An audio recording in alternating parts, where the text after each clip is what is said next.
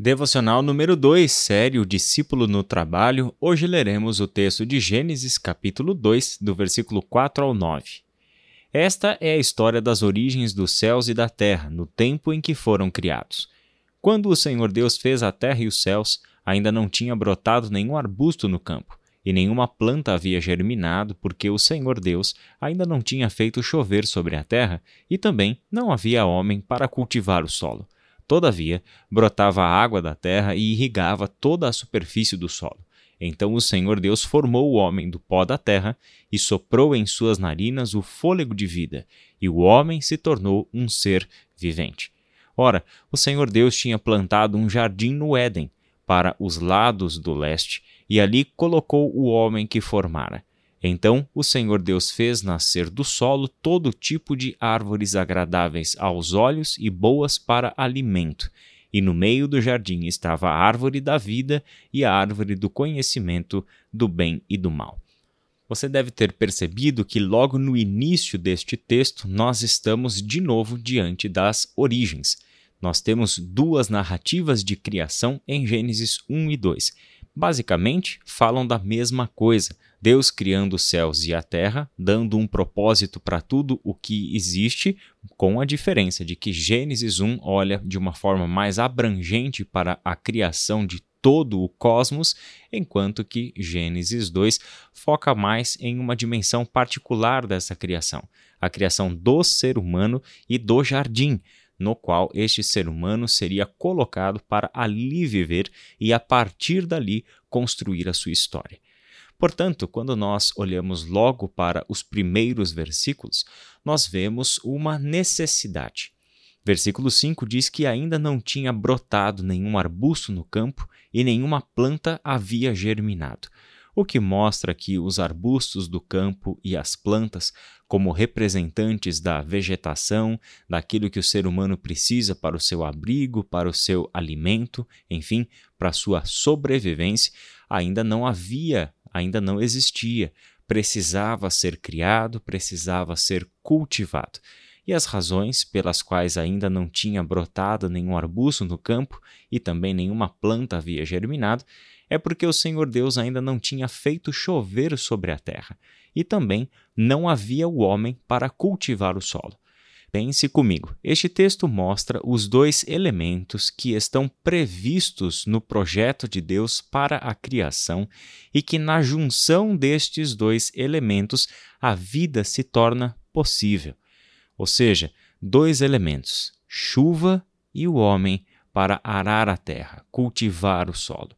Estes dois elementos mostram o campo de atuação de Deus nesta parceria com o ser humano para que esta terra, criada por Deus, pudesse produzir a sua vegetação, suas plantas, suas árvores e assim por diante. Tudo o que o ser humano precisa para a sua nutrição e para o seu abrigo.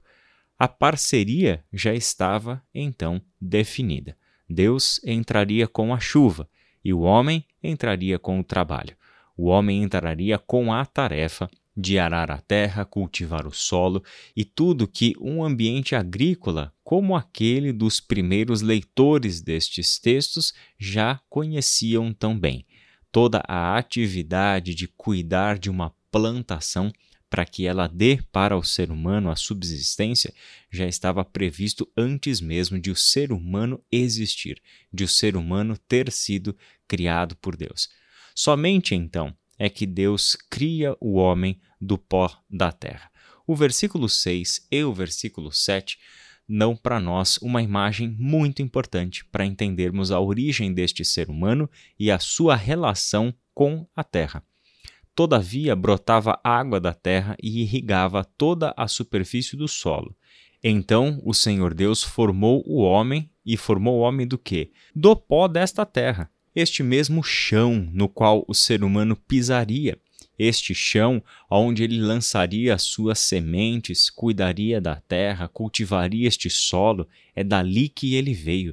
O ser humano veio do pó da terra, e isso significa que o ser humano é parte integrante desta criação maravilhosa e perfeita que o nosso Deus fez. Mas esse texto também mostra que este ser humano tem uma segunda origem, porque ao formar o ser humano do pó da terra, a criação não estava pronta. Era necessário que Deus colocasse neste ser humano algo que vinha de dentro do próprio Deus, que é o sopro de vida, o fôlego de vida.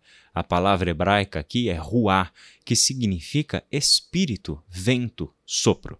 Deus coloca naquele boneco de terra o seu fôlego de vida, o ar que veio do seu interior e que vivifica este ser humano, fazendo um ser vivente. E Deus dará para este ser humano um jardim, um jardim que seria como o princípio para a sua vida.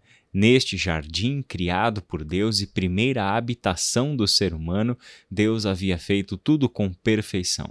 Só que ao fazer tudo com perfeição, não significava que Deus criou este ser humano para a ociosidade, muito pelo contrário. Deus deu para este ser humano um jardim belíssimo e Deus deu para ele um ponto de partida, um inicial necessário para que este ser humano agora começasse a desenvolver as suas habilidades correspondente às suas tarefas de dominar sobre a terra, cultivar o solo e cuidar de toda a criação. Da perspectiva bíblica, isto é o trabalho do ser humano ele é definido, ele entra na narrativa bíblica não como uma necessidade maldita, como alguns vão até mesmo enxergar o trabalho. O trabalho como algo que é visto como punição, como o castigo divino sobre o ser humano. Nós vamos inclusive conversar sobre isso é, ainda nesta semana. Será que o trabalho é bênção ou será que o trabalho é maldição? Da perspectiva bíblica, o trabalho é muito mais do que até bênção o trabalho é o propósito que define este ser humano. Se você está lendo com atenção todos esses textos, vai perceber que tudo está girando em torno da atividade dada por Deus ao ser humano para que exercesse nesse jardim, neste solo, nesta terra, no convívio dele com o restante da criação, os animais que rastejam no solo, os animais marinhos, as aves do céu e todos os rebanhos que haveriam de ser cuidados, nomeados por este ser humano que Deus criou para ser justamente trabalhador para ser trabalhador juntamente com Deus para o bem da criação. No domingo passado, o André nos ensinou, a partir deste mesmo texto, que o ser humano trabalha a partir de Deus. Este ser humano foi criado por Deus, colocado na criação que Deus fez, e ele trabalha como um mandato divino, como uma resposta àquilo que é o propósito de Deus ao criar este ser humano. Ele trabalha juntamente com Deus. Deus está envolvido em todo o processo de trabalho deste ser humano. É porque Deus quem manda a chuva para este solo que foi preparado, semeado, cultivado e agora vai ser cuidado, e na junção do trabalho divino e humano é que os arbustos do campo e também as plantas haverão de germinar. Por fim, este ser humano trabalha por ele e trabalha para o bem de toda a criação. Se você percebeu também a dimensão do trabalho, ela tem a ver com a criação completa do Senhor todas as coisas que existem estão sob o governo deste ser humano, que deve se compreender como um cuidador da criação. O que está envolvido quando nós falamos de criação? Certamente toda a terra, a natureza, todo o nosso ecossistema, essa biodiversidade na qual nós estamos inseridos. Isso é o alvo do nosso cuidado. Isso é o destino do nosso trabalho que deve ser visto sempre como um trabalho para a preservação de todas essas coisas. Certamente que faz parte da criação de Deus o próprio ser humano. Deus nos coloca como cuidadores uns dos outros também de modo que somente trabalhando juntos e com o mesmo propósito e objetivo nós conseguimos cumprir este propósito que Deus destinou ao ser humano. Mas como isso será possível se nem todos os seres humanos se enxergam desta forma? como isso vai ser possível se a humanidade mais oprime e acaba destruindo a criação de Deus, isso é, tanto a natureza quanto o próprio ser humano, como que vai ser possível vivermos este ideal divino para a criação? Isso é possível a partir do Evangelho de Jesus Cristo. Deus, em Cristo Jesus, ao nos doar o seu Santo Espírito, nos coloca de volta dentro deste propósito original. Cabe a nós, homens e mulheres que andam com Cristo, que têm o Espírito Santo de Deus, olharmos para este texto a fim de moldarmos a nossa visão de mundo, a entendermos que o trabalho deve ser aprendido e vivido por nós não de acordo com o que a sociedade, a cultura nos ensina sobre o trabalho, o que ele é e para que ele serve, mas devemos buscar resposta para estas questões na Bíblia, justamente nestes textos que nós temos lido juntos. Vamos orar? Pai de amor, muito obrigado porque o Senhor nos criou com um propósito. Nós não estamos aqui à deriva, buscando alguma coisa que nos satisfaça buscando alguma coisa que nos preencha um vazio existencial que é a nossa razão de ser. A tua palavra já nos deu isso.